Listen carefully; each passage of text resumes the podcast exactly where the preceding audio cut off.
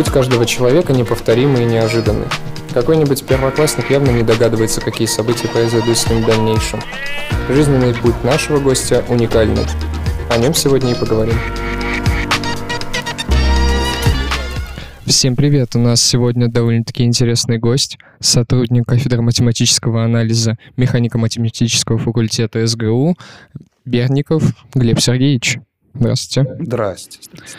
А, Глеб Сергеевич окончил у нас э, механико-математический факультет, бакалавриат, и после этого переехал в Норвегию. И долгое время учился в Норвегии, и хотелось бы спросить животрепещущий вопрос, каково? А, то есть общее, общее впечатление понравилось. Понравилось. Угу. Это хорошо. А что, э, что-то конкретное понравилось? Ну, э, просто это очень интересный вопрос, э, потому что я столкнулся с тем, э, что в Саратове, что удивительно для меня показалось, э, очень много студентов э, переезжает куда-то за рубеж учиться.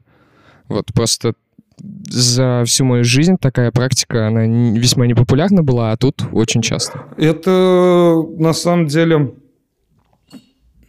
У меня нет такой статистики, в общем. Я не могу сказать, что я знаю, что прям много студентов переезжают в другие страны после Саратовского государственного университета. А, но конкретно мой переезд, он был связан с э, именем замечательного человека, Александра Юрьевича Васильева. К сожалению, его больше с нами нет.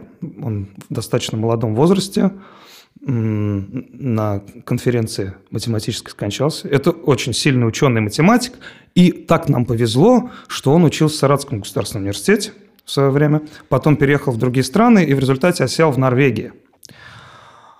И он, не, он стал инициатором некоего э, контакта между Бергенским университетом в Норвегии и Саратовским государственным университетом. Помню о своей альма-матер, конечно. Угу. Вот, спасибо ему за это большое. И пока он был жив, он каждый год приезжал на Мехмат, и студентам-выпускникам рассказывал, что вот есть Бергенский университет в Норвегии, туда можно поступить, получать какую-то стипендию, вот, окончить там магистратуру, ну, а дальше там, типа, как повезет. Может, в аспирантуру, может, не в аспирантуру. Угу. Вот, ну, типа, в магистратуру можно было поступить. И, собственно, это вот аргумент, почему у нас с Мехмата в течение некоторого времени каждый год переезжали студенты какое-то количество учиться в Норвегию. Это были обычно лучшие студенты, ну, то есть, которые закончили с красным дипломом. Mm-hmm. Потому что в качестве аргументации для поступления в Норвегию требовалось свои результаты послать и какую-то бумажку, которая говорит о том, что вы знаете английский. Угу.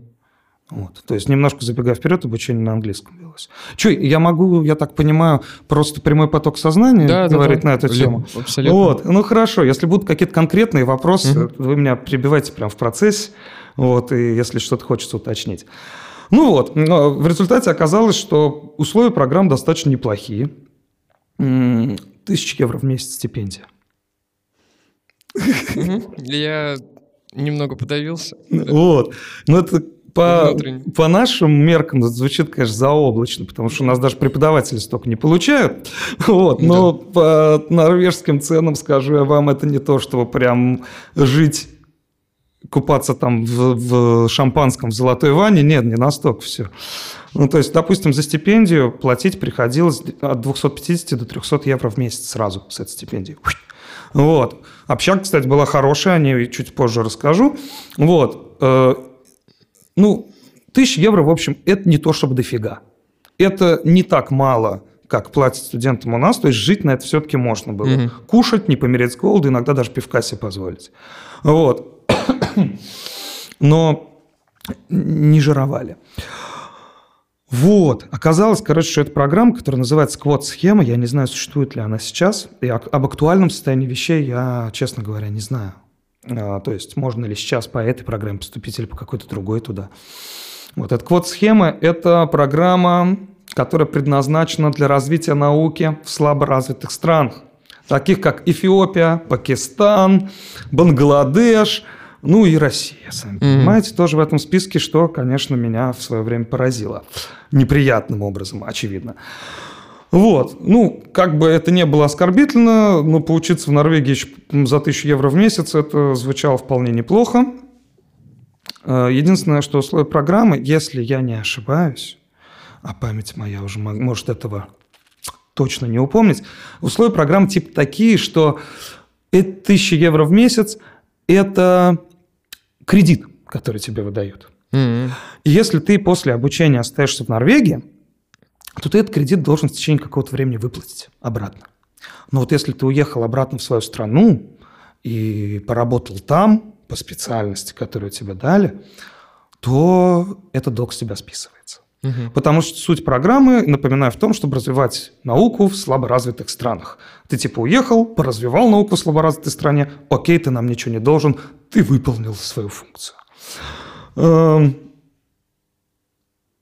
Именно поэтому вы вернулись? Нет. Угу, да. К сожалению, просто, не это. Просто на самом деле, э, готовясь к подкасту, я, ну, у меня иногда угу. спрашивали люди, а кто следующий гость, кто придет, и я рассказывал вашу ситуацию, вот этот вот определенный отрезок пути, и все спрашивали, а почему? Нафига, да, да я понимаю. Зачем? Ну, если быть честным, то есть много причин, по которым я вернулся. Ну, или одна.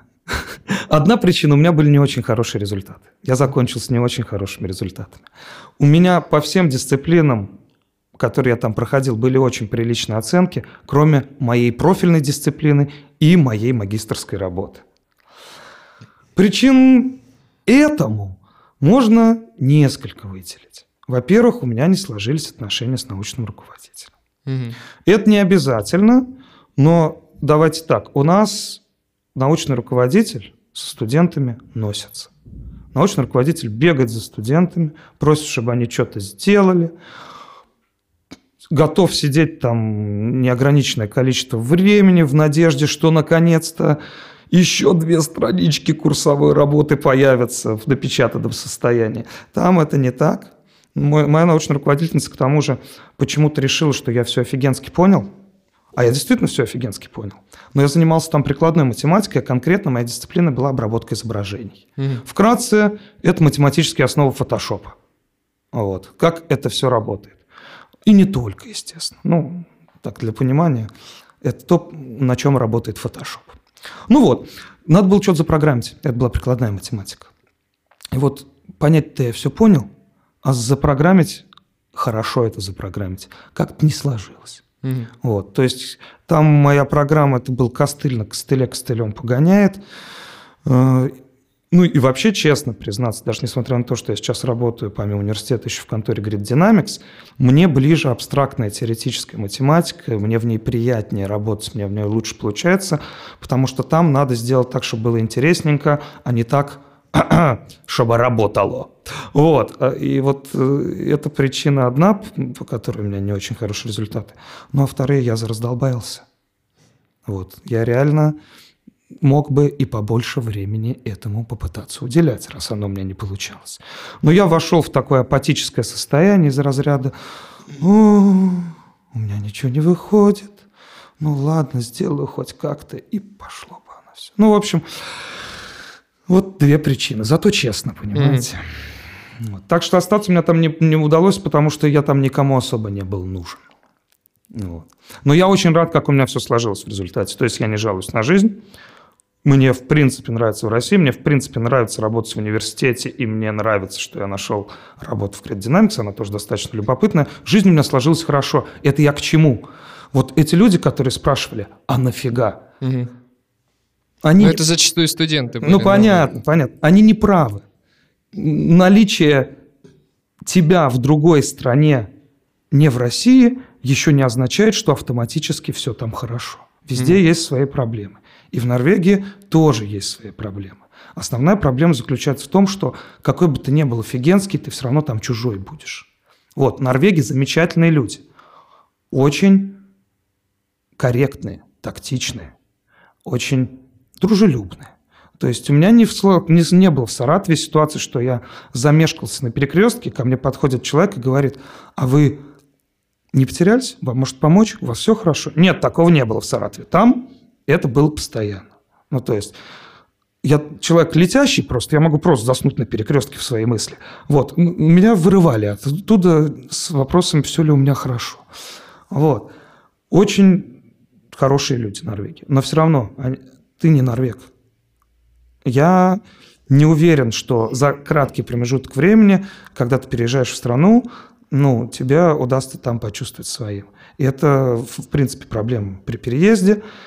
Э, и в России тоже неплохо. Вот. А, различие менталитета или не знаю, какое-то пренебрежение со стороны коренных норвежцев? Нету. Различия в менталитете в основном. Я же говорю, Норвегия очень хорошие, дружелюбные люди. Но как и люб... в любой стране, Россия не исключение, есть какая-то степень национализма. Ну, mm-hmm. то есть, как минимум утверждение, что мы, Норвегия, крутые, это уже какого-то рода национализм. Это даже без продолжения, что а все остальные нации шлак, э, все равно свою нацию любить это хорошо и правильно. Ну, как иначе?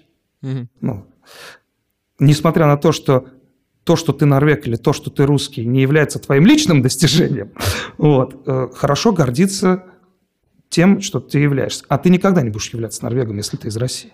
Вот, ты не попадешь в эту ну, ну, я не знаю, я, может быть, как-то витиевато изъясняюсь, но ты не попадешь, никогда не сможешь сказать, я крут, потому что я норвег, а все остальные могут сказать, а ты нет. Mm. И ты немножечко из-за этого вот, э, на отшибе так, так будешь. Но при этом, ну, как бы, дружелюбные отношения есть. Нет там, как у нас в России, какого-то пренебрежения ни к русским, ну, то есть, как у нас там, к хачам, например, типа хачики задолбали. Нет, русские задолбали, я такого не слышал. Ну, может быть, я не слышал, потому что мне такого не говорили по понятным причинам. Вот. Ну, много разных национальностей там было, в принципе. Очень много людей из той же самой Эфиопии было. Вот. И я не видел пренебрежительного отношения ни от кого к этим людям. А, ну, То да, есть все, все по лайту. Национализм лайтовый, правильный, каким и должен быть национализм. Вот. Но все равно ты не норвег. Ты не норвег. Там что-то по-другому. Не берусь сказать, что. Вот. Угу. Каково было вернуться оттуда сюда? О, это забавно. В целом хорошо. Потому что те копеечки, которые остались с моей тысячи евро, на которые я даже одну сигаретку бы там не смог купить, здесь оказались денежками такими приличными. А, по впечатлениям, ну, я не был в депрессии, что я вернулся в Россию. Я скорее был рад. Ну, все-таки это здесь мой дом родители, какие-то друзья еще остались. Опять же, моя будущая жена жила здесь, пока я жил в Норвегии. И мы с ней общались. Я был рад, что я вот с ней могу рядом оказаться теперь, наконец-то. Ну, молодо, зелено, понятно. Любовь, морковь, все дела. Вот. Э, о забавном. Я сходил с ума в общественном транспорте, когда я вернулся. Почему? В принципе, общественный транспорт, он везде одинаковый. Особенно mm-hmm. в час пик. Ну, то есть и там тоже много людей в общественном транспорте. Это нормально для общественного транспорта. Но там все разговаривают по-норвежски. На норвежском я и так и не стал свободно разговаривать, поэтому я это воспринимал как белый шум.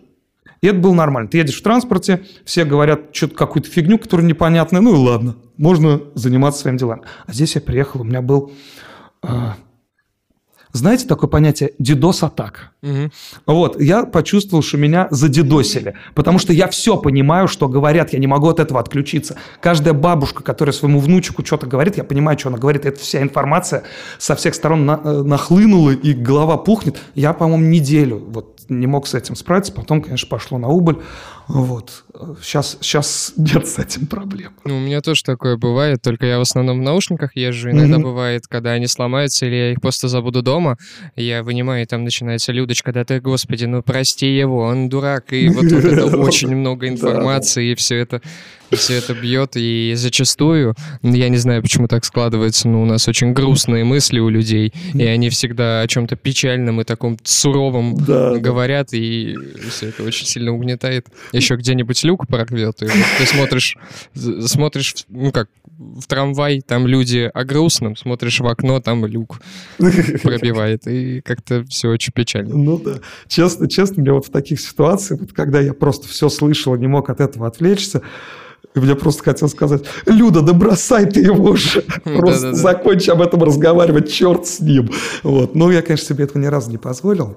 Вот, ну, Это, это было сильно. Ну, помимо этого, никаких особых там сложностей, грустей не было.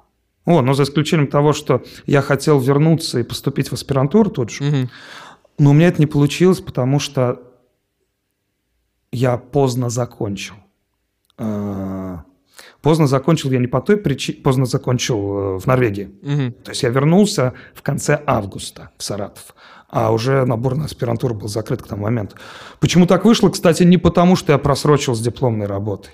Так вышло, потому что моя научная руководительница уехала в командировку в Оксфорд на все лето. А вот, и я не мог, естественно, без нее защитить магистрскую работу. Я просто ждал, когда она вернется. Вот, ну, то есть где-то в середине-конце августа я только появился в Саратове. Это было поздно, и это печалило. А так, да нормально, хорошо. Мне нравится в Саратове.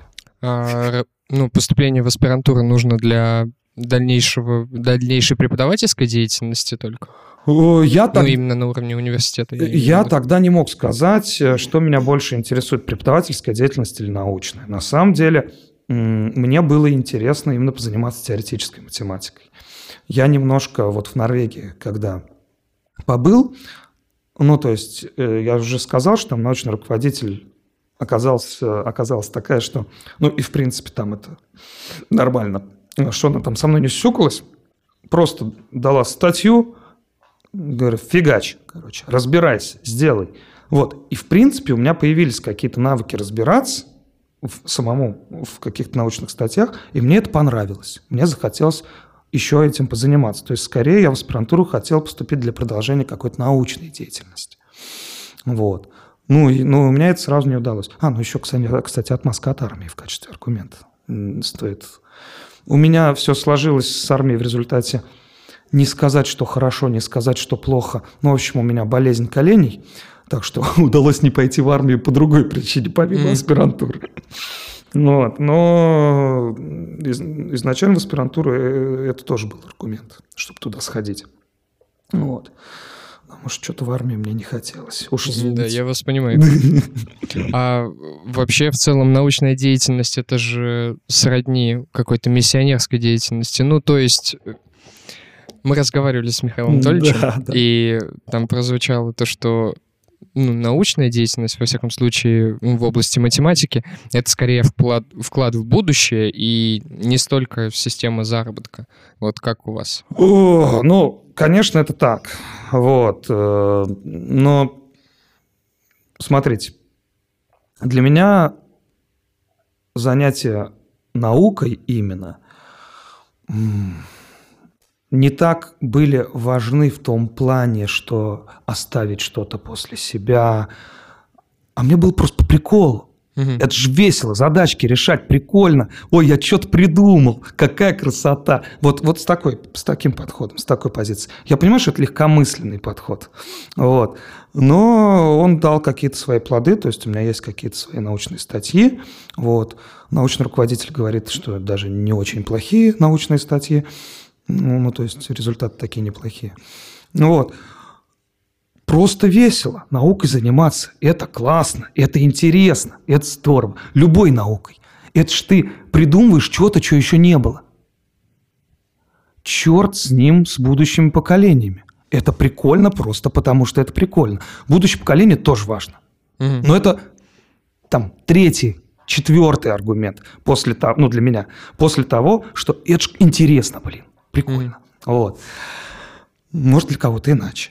Не, ну просто, э, ну, я не знаю, как так получается, но есть э, ряд преподавателей, которые, возможно, это просто глупая отмазка, но иногда мне кажется, то, что преподавательский состав э, с подходом к лекции, к ведению лекции, это сейчас не конкретно про Мгм. мехмат, а вообще в целом про всю систему образования своим подходом к преподаванию э, убивает какое-то желание дальше развиваться. Ну, э, к примеру, то же самое изучение истории превращается в монотонное заучивание дат. Вот выучи то, что сначала было 15, потом 19, и вот сопоставь это все, и вот просто выдай мне как на автомате какой-то робот. Ну, с- я не могу как-то прокомментировать вот это такое заявление. У меня были плохие лекторы, у меня были хорошие лекторы. Все, ну, то есть, ну, не все э, хорошие ученые Да, являются я- хорошими лекторами. Но в университете-то ты не можешь не быть ученым. Ты не можешь быть только преподавателем. Вот. В первую очередь ты должен быть ученым. Если у тебя нет статей, сейчас система такая, что, во-первых, от количества написанных статей зависит твоя зарплата. Мгм. А вот. Ну, то есть, если ты не будешь писать статей совсем, ты будешь получать совсем мало. Вот. И вдобавок тебя могут не переизбрать на следующий срок, если у тебя совсем нет статей. То есть, э, грубо говоря, тебя могут уволить. Вот. А преподавательские таланты уже это по остаточному при- принципу. Ну, то есть преподавателем являются не те, кто является хорошими преподавателями, и не те, кто хочет преподавать. Преподавателем являются те, кто являются хорошими учеными. В первую очередь. В первую очередь. Ну, хорошими, не хорошими, учеными. Учеными просто. Мгм. Должны быть какие-то результаты. С одной стороны, это проблема. С другой стороны, по всему миру так. Вот. Это не школа, это университет. Здесь тебе должны реально преподавать ученые, а Мгм. не кто-то там. Вот. Ну, Просто я описываю именно ту ситуацию, когда студент приходит на какую-нибудь первую пару, и там выходит человек такой, он весьма солидно выглядит, э, возможно, седой, и начинает очень медленно, монотонно рассказывать правильные и, несомненно, значимые вещи, но это не может каким-то образом завлечь. Я не могу по этому поводу ничего вот отпарировать. Ну, то есть, да, такое действительно происходит. Как с этим бороться? Я думаю, никак. Мгм. Вот. Ну, возвращаясь, кстати, к идее Норвегии, э, к теме Норвегии, там у меня не было ни одного плохого лектора. Я, кстати, долго размышлял, почему так. Почему вот... У меня было там не очень много лекций, там э, всего 6 курсов я за два года прошел. То есть 6 семестровых дисциплин. Мгм. Вот, сдал 6 экзаменов всего. Э, Потому что магистратура там больший упор именно имеет на научную деятельность. То есть, по-хорошему, только две лекции, два курса лекций, которые я брал, были обязательные. Остальные четыре я выбирал такие, чтобы они мне помогли в моей магистрской работе. Вот, я сам выбирал. Имел право сам выбирать. Ну, конечно, я посоветовался со своей научной руководительницей, как вы думаете, что бы мне надо взять. Вот, она что-то посоветовала, что-то я сам взял, потому что мне показалось, ой, как интересненько. Вот. Так, в общем, из этих шести не было ни одного прям нафиг плохого лектора. Был один очень летящий, вот классический сумасшедший профессор, вот, ну то есть он иногда с мысли на мысль перескакивал, но все равно он это делал интересно. И вот я думал, почему? Я на- нашел для себя такое объяснение. Дело в том, что в Норвегии а, очень малый процент средств, которые э, тратятся на зарплату, допустим, преподавателям, э, является государственной дотацией. Сейчас переформулирую это проще. Мгм. То есть суть в том, что с государством университет получает немного денег. Большинство денег он получает с конкретных промышленных заказчиков. Для Норвегии это преимущественно неф- нефтянка. А Вот. И понятно, что математики там есть где разгуляться в нефтянке. Э, Если что, механика сплошных сред, механика жидкостей и газов, если что. Вот. И механика так называемых пористых сред, в которой я ничего не понимаю, потому что я не брал этот курс, потому что я не нефтянкой там занимался.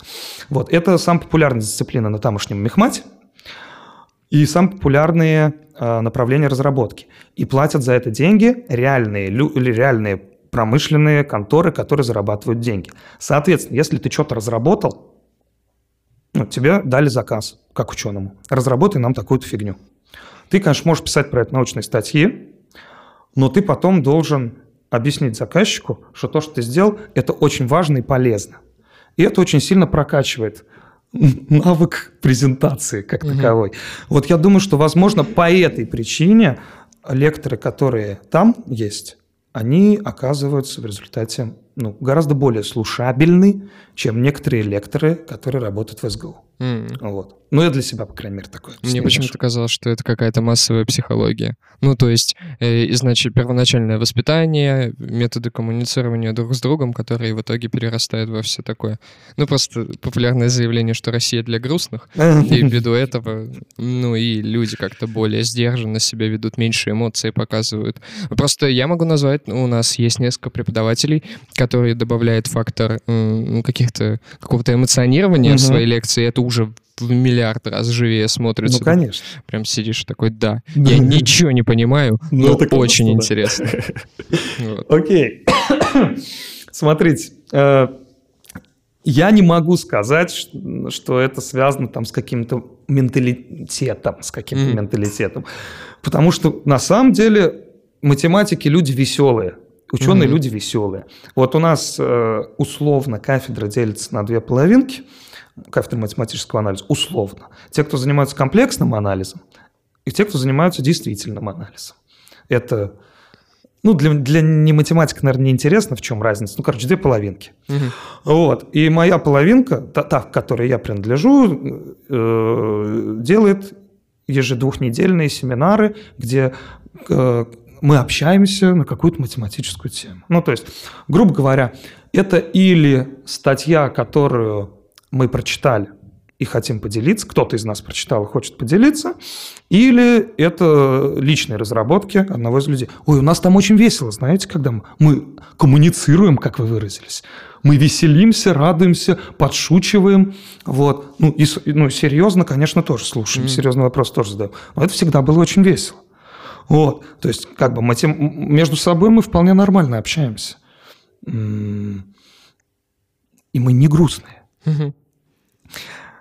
Но на качество лекций не уверен, что это влияет, вот так скажу. Хотя, честно говоря, вообще на нашей кафедре очень много хороших пр- лекторов именно, чьи лекции интересно слушать. Ну, было мне когда-то интересно Мгм. слушать. Я сейчас не, как, по- не с позиции коллеги и патриота родного, родной кафедры говорю, а с позиции студента. Не так давно это было. Эм, Давно. Ну, чуть-чуть больше 10 лет назад, Мгм. наверное. Вот. Ну, не так давно это было. Я еще помню, как мне был, каково мне было студентом. И да, лекторы, которые с нашей кафедры, они мне всегда очень нравились. Так что, может быть, у меня искажено какое-то восприятие. Я же говорю, что у нас весело. Я же не знаю, на семинарах других кафедр, может, там действительно депрессия, все просто плачут над, над, над каждым докладчиком. Ну, не знаю. Вот. Но у, у нас весело. И по идее, наверное, можно было сделать бы так же весело на лекциях, которые студентам ведутся. Мгм. Но практика показывает, что нет, так не происходит. Теряет субординацию? Может быть, да. Вот. Хотя я со своей позиции могу сказать, что я себе, скорее всего, больше позволяю как преподаватель, чем многие другие преподаватели. Я не слежу за тем, чтобы выглядеть как что-то недосягаемое, как многие стараются себя поставить, особенно более э, пожилые, уважаемые профессора. Вот. Но я ни разу не э, находил себя ситуа... не находил себя в ситуации, когда совершенно потеряна субординация. Мгм. Ну, То есть мне даже при том, что я с шутками-прибаутками, не всегда цензурно какие-то вещи объясняю, ну, чтобы дошло просто. Вот. э, Ну, как-то субординация вроде не теряется. Так что, ну, у каждого свой, свой путь преподавать. Ну, я не знаю. Давайте закончим Мгм. вот эту тему. Я тут спекулирую, это просто бред какой-то. Да, не, ничего. Шизофрения какая-то. Эм, Да нет, как раз обычно очень интересно слушать именно про преподавательскую деятельность, потому как, ну, это все-таки люди, живое взаимодействие с людьми. Ну, понятно. Не, если о преподавательской деятельности хотите задать какие-то вопросы, я с удовольствием поговорю на эту тему, но стоит э, отдавать отчет в том, что я не, не на каждую тему имею четко оформленное мнение свое. То есть что-то у меня на уровне ощущений. Я не, даром, что математик, я достаточно неупорядоченный человек, вот, и позволяю себе во многом оставлять свободу в каких-то элементах своего мировоззрения. То есть, ну это так, мне кажется, что это так, ну и ладно, не будем разбираться, почему это так работает, почему я так решил. Мгм. Вот. У меня Ну хорошо. лапки. А, я забыл упомянуть, вы работаете в Grid Dynamics. Да, я работаю в Grid Dynamics, да. Вот, и каково? Просто они очень часто приходили на факультет, э, Мгм. рекламировали себя. Смотрите, у меня очень интересная дисциплина там. и нас таких немного, я data scientist. Это mm-hmm. сейчас популярная штука, это нейросети, всякие дела, короче, такое. Что при этом знания математики очень помогают. Вот. Я просто долго и с трудом, естественно, не просто это все. Искал работу так, чтобы мне мои математические знания пригодились. Вот. Я до этого работал в группе компании «Рубеж», проектировал алгоритмы для видеокамер слежения – ну, ничего про эту работу говорить не хочу, но была. Mm-hmm. И тоже по специальности. Вот. А сейчас я работаю в конторе Grid Dynamics. Это очень интересные задачки у меня. Я очень рад, что я не просто какой-нибудь там джавист, бэкэндщик там. Вот. Э, реально приходится креативить, что-то придумывать. Вот. Э, решать какие-то задачи, которые никогда особо не возникали. Э, по которым особо нет научных статей. Вот. Но это все равно другой подход, чем академическая наука. То есть мне надо скорее сделать то так, чтобы оно прилично работало, не вдаваясь в детали, а почему оно работает. Mm. То есть здесь интуиция начинает работать гораздо сильнее, чем логика. Кругозор, общий кругозор математический, конечно, помогает, ну, потому что ты знаешь, какие инструменты вообще есть. Но подход к тому, как именно решать ту или иную задачу, он другой совершенно, чем в области теоретической математики. Вот такие дела. Ну, мне, мне кажется, я достаточно угу. э, четко определил, в чем разница. Ну, то есть здесь надо, чтобы работало, в теоретической надо еще, ну, надо сначала разобраться, почему, и аккуратненько все сделать. Вот там нет времени делать аккуратненько, надо срочно, чтобы работало. Угу. Но это все равно интересно. Рекомендую заинтересоваться Science всем слушателям, которые обладают каким-то техническим образованием. Это прикольная штука, и там реально много всего. Если вам нейросетки не понравятся, попробуйте какие-нибудь статистические методы. Не понравятся статистические методы, есть градиентный бустинг. Ну, каждый себе по вкусу найдет, но, конечно, хорошо знать все. Вообще, Data Science, Big Data — это же новые какие-то направления. Ну, как новые? Как новые? Ну, ну относительно всего остального. Big Data чуть раньше. Угу. Сильно раньше, когда просто появились необходимости оперировать с огромными объемами данных, э, это Big Data. Ну, то есть Big Data — это по-хорошему просто оптимизация перегонки больших объемов данных с места на место. Я, конечно, очень сильно упрощаю, простите меня, специалисты по Data. Вот. Э, там непростая штука, непростая штука. Вот. Data Science, наверное, где-то там 12-14 год начал активно развиваться. Эм, то есть, ну, не, не то, чтобы совсем свежачок уже время прошло. Вот. Э, но да, там лес не по, поле не паханное, все время появляются какие-то новые вещи, позволяющие решать задачи, которые в принципе уже решены, но mm-hmm. позволяющие их решать лучше, быстрее, точнее, и вдобавок еще появляются новые задачи, которым тоже подгоняются какие-то алгоритмы. Вот. Э, это очень активно развивающаяся отрасль.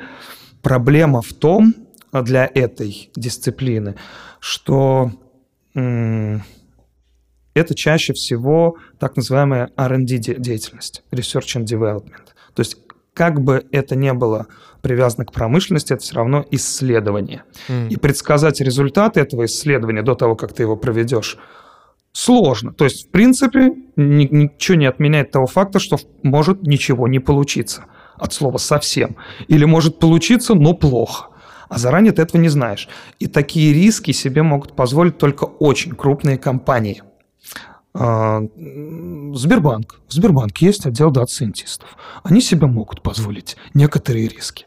Вот. Э, ну, а в конторах аутсорсовых, вот типа Grid Dynamics, нас не очень много, потому что мы же типа продаем свои тела, свои руки и голову э, другим корпорациям крупным, американским преимущественно. И в этой крупной компании должна возникнуть необходимость в такого рода специалисте. Она не то чтобы часто возникает, но, сами понимаете, инновации – это дело такое – рискованные, как mm. я уже сказал. Ну, то есть, во-первых, это связано с огромным капиталовложениями. Ладно, там ты что-то разработал, у тебя есть какой-то концепт, ты показал, что он работает, а потом же это надо встраивать, обучать людей этим пользоваться, например, например. Вот, и это затраты по времени, затраты по деньгам, на это не каждый готов пойти. У нас так все работает, все нормально, зачем нам эти ваши инновации? Вот. Но дисциплина очень интересненькая. Закончу. Да, Рекомендую. Рекомендую. Спасибо. Получается совмещать как-то научную деятельность и вот работу? Очень И- печально, но нет. Мгм. У меня не получается. Честно говоря, времени мне бы хватило, банально. Вот. То есть э, я мог бы, мог бы продолжать заниматься научной деятельностью. У меня есть суббота-воскресенье обычно. Но вы знаете, хочется иногда и отдохнуть тоже. Трудно совмещать научную деятельность с 8-часовой, с 8-часовым рабочим днем, с 40-часовой рабочей неделей. Ну, мне, по крайней мере. Может, я недостаточно трудолюбив. Вот. Работа в Grid Dynamics хотя мне она и нравится. Это был вынужденный шаг, конечно, потому что кушать хочется. Мне, моей жене, вот, хочется иногда кушать вкусно, вот. А с университетской зарплатой такого не получается. В принципе, получиться не может. Вот. Более того, хочется какую-то возможность карьерного роста иметь, а то, как поступает большинство преподавателей университетских, это преподавание в университете плюс репетиторство. Мгм. Ну, оно предполагает только какой-то минимальный карьерный рост в университете. Зарплаты не сильно радуют, даже профессорские, вот так скажем. А в репетиторстве никакого карьерного роста в принципе быть не может. Ну, то есть только индексация. Смотришь, ага, другие репетиторы стали брать не тысячу, а 1100 за полтора часа. Окей, значит, и я буду брать 1100. А карьерный рост, как реп- ну, ты станешь классным репетитором, но к увеличению прибыли это не сильно приведет. Вот, потому что, ну, может и приведет, но, опять же, недостаточно большой шаг. Вот. И, а мне хотелось как-то вот какой-то иметь перспективу на будущее, такую, что я понимаю, что у меня есть шансы через там, годика 4 получать прям хорошее количество денег. Ну, извините за меркантильность, вот, но работа в программировании после математики – это самый очевидный путь, к сожалению. Как бы мне не нравилось и не было весело заниматься наукой, это становится невозможно, потому что наука предполагает наличие достаточного количества свободного времени. Я свои, с позволения сказать, открытия, ну нет, это слишком сильное слово, хорошо, свои результаты, вот давайте так, получал, когда я находился в предельно довольном и отдохнувшем состоянии. Я никогда не получал свои результаты путем страданий, понимаете? А сейчас, если я буду в субботу и воскресенье что-то делать по работе, по любой, это будет страдание. Вот. Я не хочу страдать. Никто не хочет страдать. Ну, кто-то хочет, но я не из этих людей.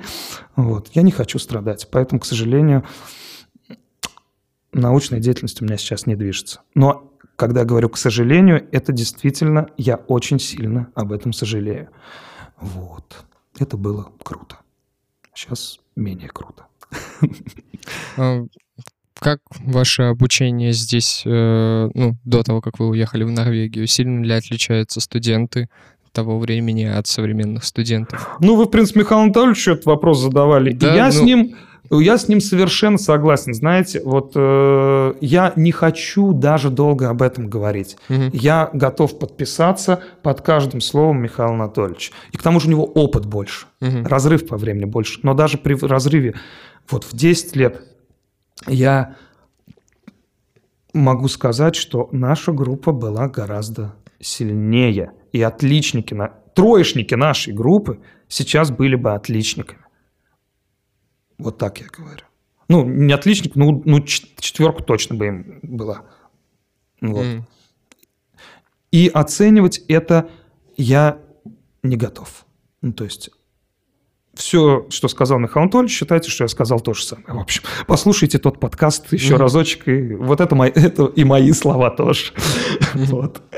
А есть у вас какая-то, не знаю, высшая цель? Ну, какой-то объект стремления, к которому вот вы хотите в итоге когда-нибудь приблизиться, что сделало бы вас максимально счастливым, будь то какое-то научное серьезное открытие, либо же, э, ну, не знаю, достижение в работе. Вы, вы- вы знаете, честно говоря, я не думаю, что работа может меня сделать счастливым. Мгм. Вот. Для меня важнее семья, друзья, вот такие дела. Но, но преподавание, честно говоря, делает меня немножко счастливее. Преподавание я люблю, я поэтому не ухожу из университета. Мне кажется, что продолжая преподавать, я делаю что-то важное. И не побоюсь этого слова, я делаю что-то важное для страны, в которой живу, понимаете? Вот, я так себя э, убеждаю в этом, что ну ладно, черт с ним там, короче, в группе 19 человек, которым нафиг ничего не надо, но вот этот один человек, вот этот один, вот я ему что-то рассказываю, и он слушает. И, наверное, наверное, это важно, что я передал знания, не, даже не свои знания, знания поколений математиков до меня. Ну, я что, я же веду практику по базовому матану. Угу. Ну, помимо магистрских лекций, там, которые моя норвежская специализация обработка изображений, вот, я веду практику по базовому матану. Это фактически очень несвежие знания. Так что как раз передаю знания поколений математиков следующим молодым поколениям, надеюсь, возможно, математиков. Но это все ложь на самом по-моему, я самый молодой человек на факультете из преподавателей. Угу. И я работаю сейчас на полставочке. Я не занимаюсь наукой. Я с удовольствием бы занимался наукой. Если бы мне платили хотя бы в два раза меньше, чем мне платят в грядах. Понимаешь? Вот. я говорю как очень меркантильный человек. Но это не совсем так. Я просто люблю вкусно покушать. А как mm. я уже сказал... Мы не можем вас в этом убедить. Все мы очень любим вкусно покушать. Вот. А как я уже сказал, быть довольным – это необходимое условие для ведения научной деятельности. Для меня, по крайней мере. Для меня. Вот. Э, если я не очень хорошо питаюсь, я начинаю грустить. Есть какие-то советы, как не грустить современному студенту? Ну, вот он пришел на первый курс, допустим, мехмата, и вот как ему в дальнейшем не грустить и быть всегда счастливым, довольным и Честно говоря, у меня есть совет, но он, я думаю, никому не придется по душе. Учиться, учиться и... Нет, учиться. нет. Если вам не весело на мехмате, идите на другой факультет. Я видел очень много студентов, которые мучаются, превозмогают. Ради чего? Если тебе это сложно сейчас, ты когда выпустишься, ты же не сможешь это все равно применить. Нафига тебе эта корочка именно мехмата? На мехмате учиться непросто. На кните учиться непросто. Зачем страдать? Опять я о том же, да? Mm-hmm. Вот. Не страдайте, идите на другие факультеты. Скорее всего, вы все равно не будете работать ни по какой специальности. Вы хотите быть программистом, но у вас не клеится с мехматом и книтом в реальной работе, в реальной жизни все будет еще сложнее. Зачем страдать это время, чтобы потом страдать еще, чтобы потом страдать еще и, может быть, дожить до пенсии в этом страдании. В молодом возрасте очень важно быть гибким меняйте дисциплину. Вот мой совет. Не нравится та дисциплина, на которой учитесь вы, меняйте дисциплину. Я сказал.